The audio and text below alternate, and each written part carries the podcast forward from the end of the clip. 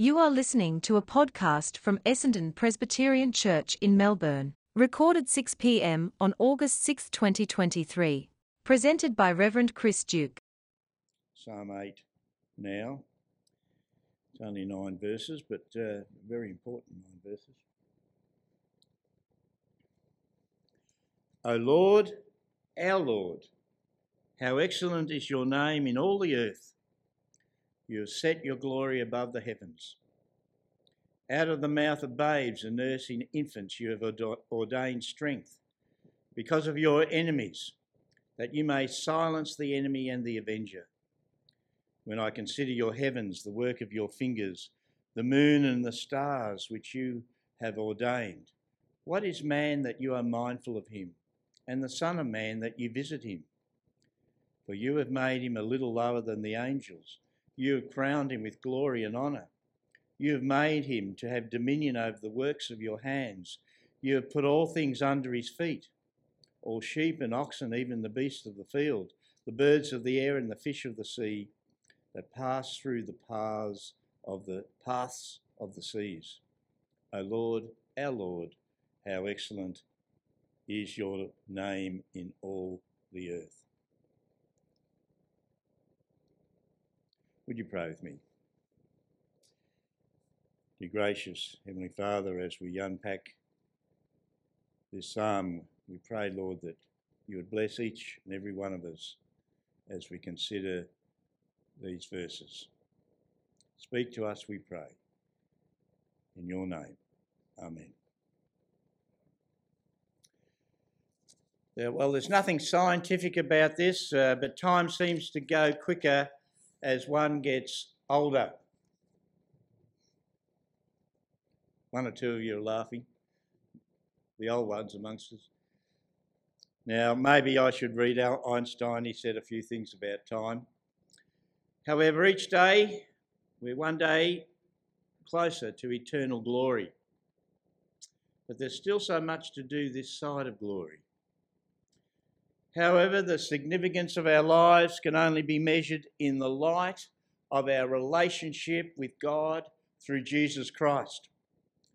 Whatever we do, it's only when, we, when we're within God's plan that our lives will take on the significance that God has intended for us.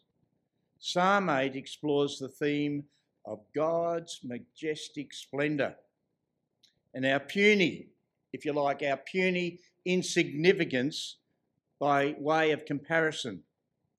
And yet, at the same time, and uh, God has created us in His own image, and He's graciously crowned us with glory and majesty. He, he has assigned us the role of ruling over His creation. All of these thoughts should lead us as the psalm both begins and ends to declare in worship, Lord, our Lord, how majestic is your name in all the earth. Now, we don't know when David wrote this psalm. Uh, perhaps it comes from his experience of gazing up into the night sky and marvelling at its vastness compared to his own puniness as a speck on the planet Earth. David is strongly encouraging us to worship the Lord because his name is majestic in all the earth and because he has graciously crowned us with glory and majesty. Now, the Lord has displayed his majesty in all the earth and in the splendour of the heavens. Now, in my experience, I've been blessed. I've uh, seen some wonderful sights on this earth, uh, sights of God's creation, and uh, I know some of you have as well. Um, a number of years ago, we saw the Grand Canyon, uh, been to the Himalayas, uh, seen the Great Barrier Reef, and I've seen parts of the Rocky Mountains. Now, even David didn't see these magnificent, magnificent landscapes. He was confined to Palestine. And you know, when you see them, words truly can't um, do them justice because it's difficult to describe. Mostly you just need to see it. And David begins Psalm 8, he begins it with an ex- exclamation. Lord our Lord, how majestic is your name in all the earth. You have set your glory in the heavens. And the first word translated here, Lord, in the, in the Hebrew is Yahweh, which is God's personal covenant name. It stems from the Hebrew verb to be. God revealed it first to Moses at the burning bush when he said in Exodus chapter 3, verse 14, I am who I am. It points to God's eternal self existence. That is, He's always existed. He's the only uncreated being in the universe. And the second Lord, remember, Lord, our Lord, is the Hebrew word Adonai, meaning sovereign or Lord. We could paraphrase David's address here as, O eternal covenant God, our personal sovereign. Although God is eternal and is totally separate from his creation, he has graciously condescended to enter into a covenant relationship with his people as his sovereign Lord.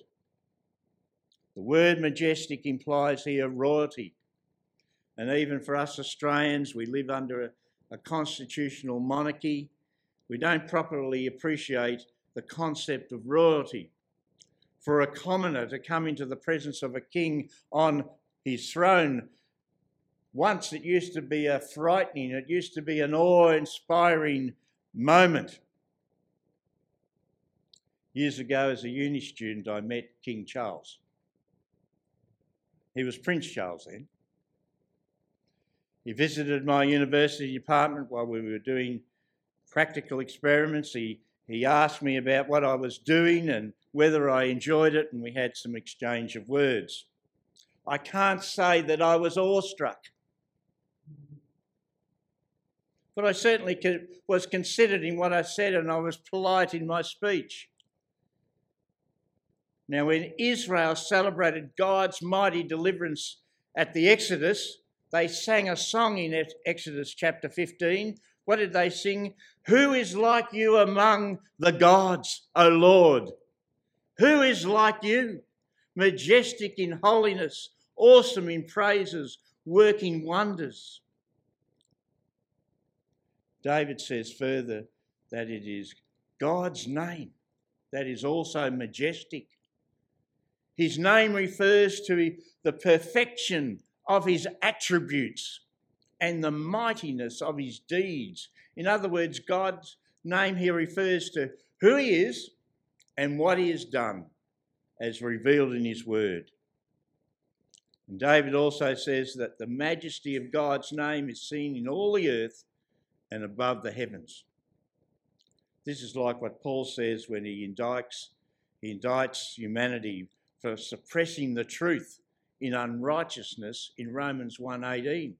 He explains then in 120, for since the creation of the world his invisible attributes, his eternal power and divine nature have been clearly seen, being understood through what he has made, so that they are without excuse. No one is without excuse because of God's creation. When we consider God's majesty as seen in all the earth, we could, uh, we could all cite many examples to keep us busy in contemplation.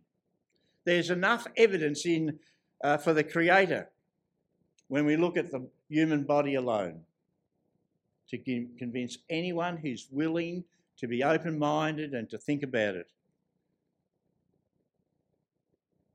Because we're not a product of random chance over a long period of time. The human brain has 10 billion nerve cells interacting in coordination to allow us to function as we do. Your eyes have about 100 million receptor cells in each retina, which also contains four other layers of nerve cells. The system makes billions of calculations per second travelling through your optic nerve to the brain, which is more than a dozen separate vision centres to process it. In between the recent COVID lockdowns, I was lucky enough, I was fortunate enough blessed enough to have cataract surgery. Wow, what a difference it makes to regain your vision. Just the human eye itself is a majestic wonder. Your skin has more than 2 million tiny sweat glands, about 3,000 per, uh, per square inch, to regulate your temperature. Your heart beats at an average of 70 times per minute, unless you're fitter, 40 million times per year, or two and a half billion times in 70 years. I've used 70 years because that's what we're promised three score and ten. It pumps about 11,356 litres of blood per day. Your body is supported by more than 200 finely designed bones, connected to more than 500 muscles and many tendons and ligaments. Some muscles respond to your conscious will, whereas some react automatically. Your digestive system contains about 35 million glands that secrete juices to digest your food and sustain your life. And we haven't mentioned the lungs. And our other senses hearing, taste, smell, and touch, your endocrine glands, your immune system, and much more.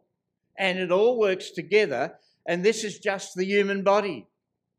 When you consider the complex balance of the natural world with the hydrological water cycle, the way the plants grow, the, the, the, they process carbon dioxide to produce oxygen, the seasons, the balance between insects and birds and other animals. It is simply to, to be, it's absurd to suggest that it all came about by sheer chance over time without the Creator. And David also considers God's splendour above the heavens. Of course, David, he had he didn't have any telescopes to show him. He didn't have any, any mechanism to show how big the universe is. What we have thought, what would he, would he have thought if he knew what we know today? The sheer vastness of outer space and the coordination of all of space is astounding. Now, if you could travel at the speed of light, which is 300,000 kilometres per second, it would take you eight minutes to get to the sun. To go from the sun to the centre of the Milky Way, it would take you 33,000 years. The Milky Way belongs to a group of some 20 galaxies known as the local group. To cross that group, you'd have to travel for 2 million years. The local group belongs to the Virgo cluster, part of an even larger local supercluster, which is a half a billion light years across. To cross the entire universe as we know it would take you 20 billion light years. Remember, you're travelling at 300,000 metres per second, or kilometres per second. And yet, supposedly, intelligent scientists see all of this and then they attribute it to nature or random chance. Sir Isaac Newton had an exact replica of the known solar system in his day, and he made it in miniature. At its centre was a large golden ball representing the sun. Revolving around it were small spheres representing the planets, attached at the ends of rods of varying lengths. They were all geared together by cogs and belts to make them move around the sun in harmony. One day, as Newton was studying the model, a friend who wasn't a believer in the biblical account of creation stopped by. Marvelling at the device and watching as Newton made the heavenly bodies move in their, or, uh, their orbits, the man exclaimed, My Newton, what an exquisite thing you have! Who made it for you? Without looking up, replied, Newton replied, Nobody. Nobody, his friend asked. That's right, I said. Nobody. All of these balls and cogs and belts and gears just happened to come together, and wonder of wonders, by chance they began revolving in their set orbits and with perfect timing. Of course, his unbelieving friend got the message. But Newton's model was nothing compared to the vastness and the complexity of the universe. Truly, God has displayed his splendour above the heavens. The Lord has displayed his majesty and power in seemingly weak infants, through whom he triumphs over his enemies. David knows that despite all the evidence of God's glory in his creation, there are still adversaries that oppose him. People have a bias against God. Well, why do they do that? I guess they do that because of sin. And one of those sins is that people want to be lords of their own lives. They begin by assuming materialism, and so they have no place for God. How does God deal with such enemies? David says this. He says, From the mouths of infants and nursing babes, you have established strength. Verse 2. And what does David mean I think that uh, Calvin was right when he said that the process of the conception and birth of an infant displays God's splendour so clearly that even a nursing infant brings down to the ground the fury of God's enemies. Now, Calvin, of course, didn't know anything about the, uh, the complex biological and chemical processes that take place in a mother and child at birth. He was just observing the wonder of a newborn baby. And many of us here, we've, we've experienced the, the wonder of a newborn baby and held that baby in our arms. How can you look at a baby and say that it happened by sheer chance apart from a creator? But the biological process of birth is amazing. At nine months after conception, the baby's brain it sends a hormone through the, the, the placenta and then into the mother's uh, uh, pituitary gland. Although it's a complicated chemical, its message is simple I'm ready, it's time. All of the baby's complex systems lungs, heart, gastrointestinal system, nervous, nervous system, brain are ready to make it on their own. The baby's skull is not yet fused so that it can be pliable enough to, th- to fit through the birth canal. As the process starts, the baby's adrenal glands, they add a shot of stress hormones to help the baby cope. The child will not breathe until it has cleared the birth canal. If it breathed too soon, it would suffocate.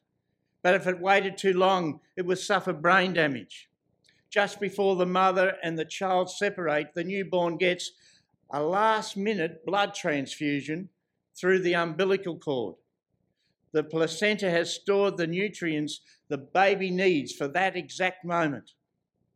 There's far more going on that we don't understand, but the cry of the newborn displays God's strength. Beyond this, there is the fact that the little child often little children, they often praise God. The Septuagint, that is the Greek translation of the Old Testament, translated the word strength somewhat freely as praise.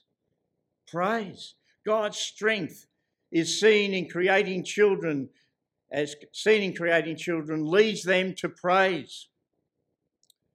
And what was it on Palm Sunday as Jesus rode his donkey into Jerusalem.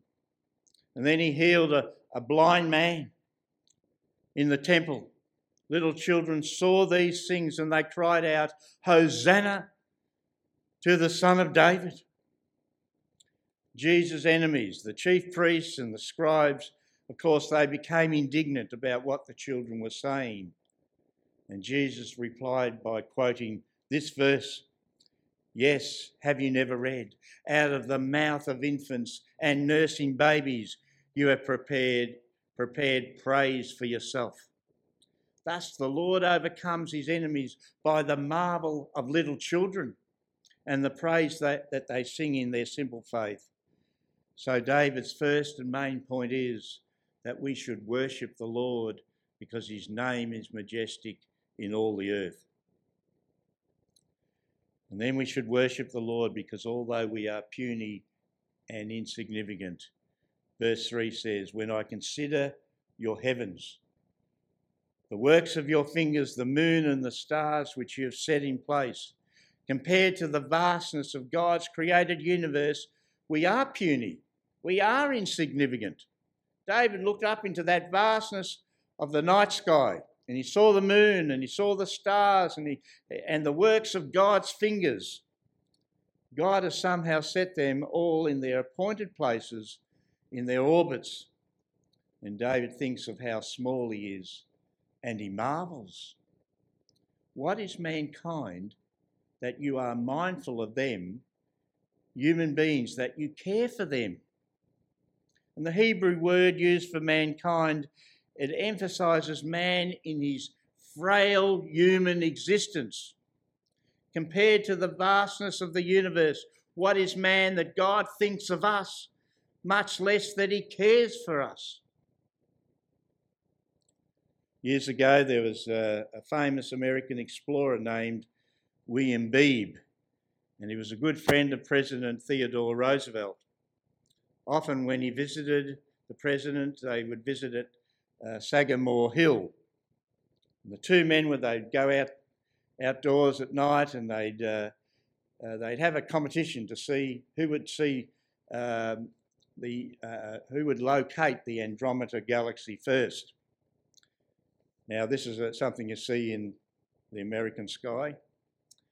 Then, as they gazed at the tiny smudge of distant starlight, one of them would recite, That is the spiral galaxy of Andromeda. It's a bit like us. We view a clear, a clear sky night to spot the Southern Cross. Is that what you do when you go out? You know, you look up, where is the cross? There in the sky. Now, Andromeda is as large as our Milky Way. It's one of 100 million galaxies. It is 750,000 light years away, and it consists of 100 billion suns, each larger than our sun. And then Roosevelt, Roosevelt, he would grin and say, Now I think we are small enough, let's go to bed.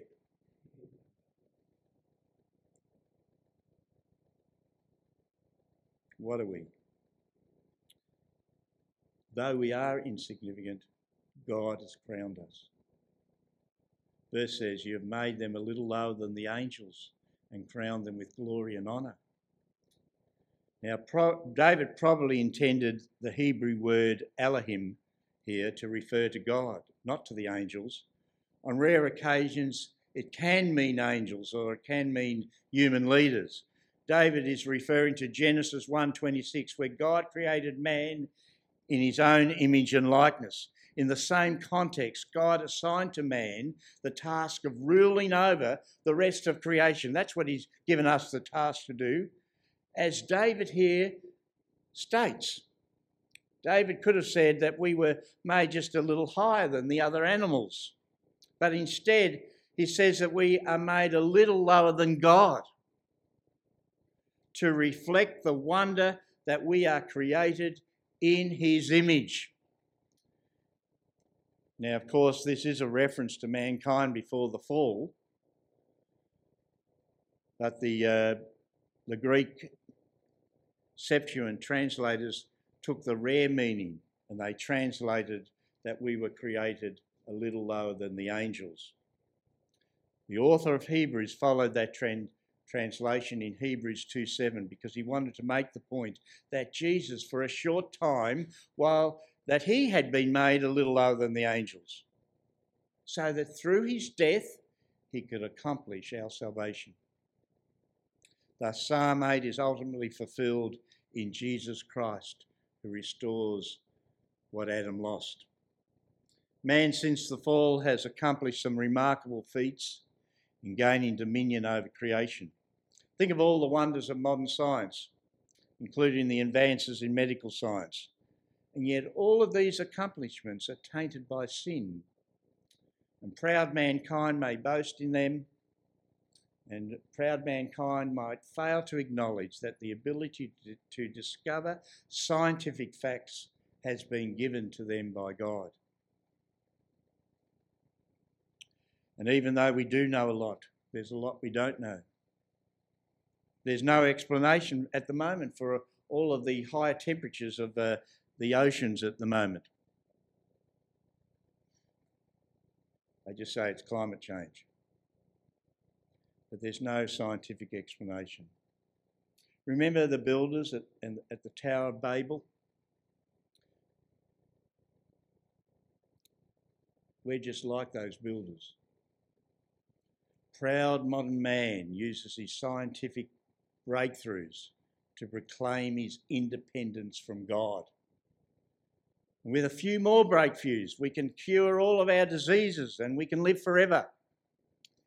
But science and our knowledge can never reconcile us to God. So, what did God do?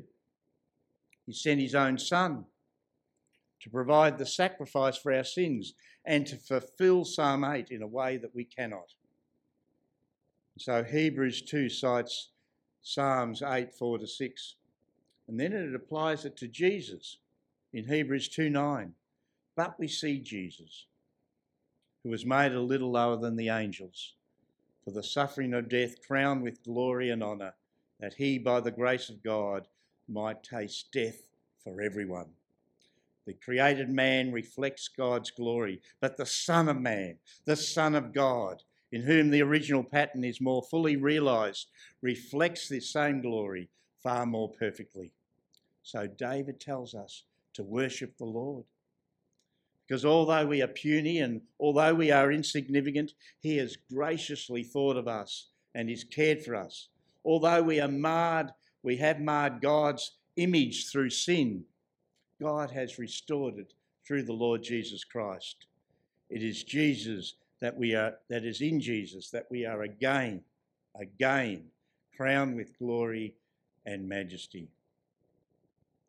And then David comes full circle and closes his praise. O Lord, our Lord, how majestic is your name in all the earth. And so, friends, how can we apply this psalm? Well, firstly, we should bow in awe before our majestic Creator, because this psalm should humble us, should cause us to marvel at God's grace and His love in caring for us by sending His Son as our Saviour. Secondly, we should treat each other with value and respect as being created in God's image. John Piper has said, You cannot worship and glory the majesty of God while treating His supreme creation with contempt. And therefore, Christians should oppose all racism. We must treat all people with respect. Thirdly, we should stand firmly against the horrors of abortion, which treats God's majestic creation as trash. From the point of conception, the only difference between the baby in the mother's womb and you and I is time and nurture. To kill the unborn, unborn simply because it's inconvenient to care for them is a terrible sin that we must stand against. Fourthly, we should stand firmly against the absurdity of evolution, which denies that we are created in God's image. Evolution is simply a way for sinful people to attempt to avoid their Creator. It's one of the great scientific frauds that the enemy of our souls has ever foisted on people. We should rear our children to love, fear, and serve God as the only way to make life count. When we are rightly related to God through Jesus Christ, our lives take on eternal significance. Sixthly, we should be good stewards of God's creation. While man, modern man worships the creation rather than the Creator, we shouldn't neglect the fact that we are to be stewards over God's creation. And so we should oppose greed that often destroys creation with no regard for its beauty and its preservation and, and its significance. And uh, my seventh point is we should take pleasure in whatever work God gives us to do, doing it heartily as unto Him. As the Puritans emphasised, every legitimate occupation is a God given vocation, no matter what you do to earn a living you can do it for the Lord, as Colossians 3 22 to 24 reminds us. And my final point we should enjoy God through His creation. There's a great there's a great benefit to take a hike. And I don't mean that in a, in a, uh, a negative way. To take a hike and to enjoy God through the wonders of what He has made. We should worship God because His name is majestic in all the earth. Amen. Amen. Let's pray. Dear gracious Heavenly Father, we thank you that indeed your name is majestic. And Lord, we just pray that as we go out into this week tonight, from tonight, Lord, that you would help us to see that your name is majestic in all that we do. Help us to remember these thoughts uh, in, in this week and as we, we go and do things. Lord, uh, be with David uh, and Diane as they will see uh, many majestic sights in their in the next few weeks in their travels. Bless them, and Lord, may they enjoy that experience and enjoy God in that experience. Lord, be with those who go to work tomorrow and uh, they have to do mundane things, but give them, Lord, that enjoyment, realizing that what they're doing is a God given vocation, a legitimate occupation given by you. And Lord, uh, for those who are studying and those who are retired, whatever we're doing, Lord, we pray that everything we do will be to glorify your name. And so we ask this in Jesus' name. Amen. More messages of hope at Essendon Presbyterian Church.org.au or wherever you get your podcasts from.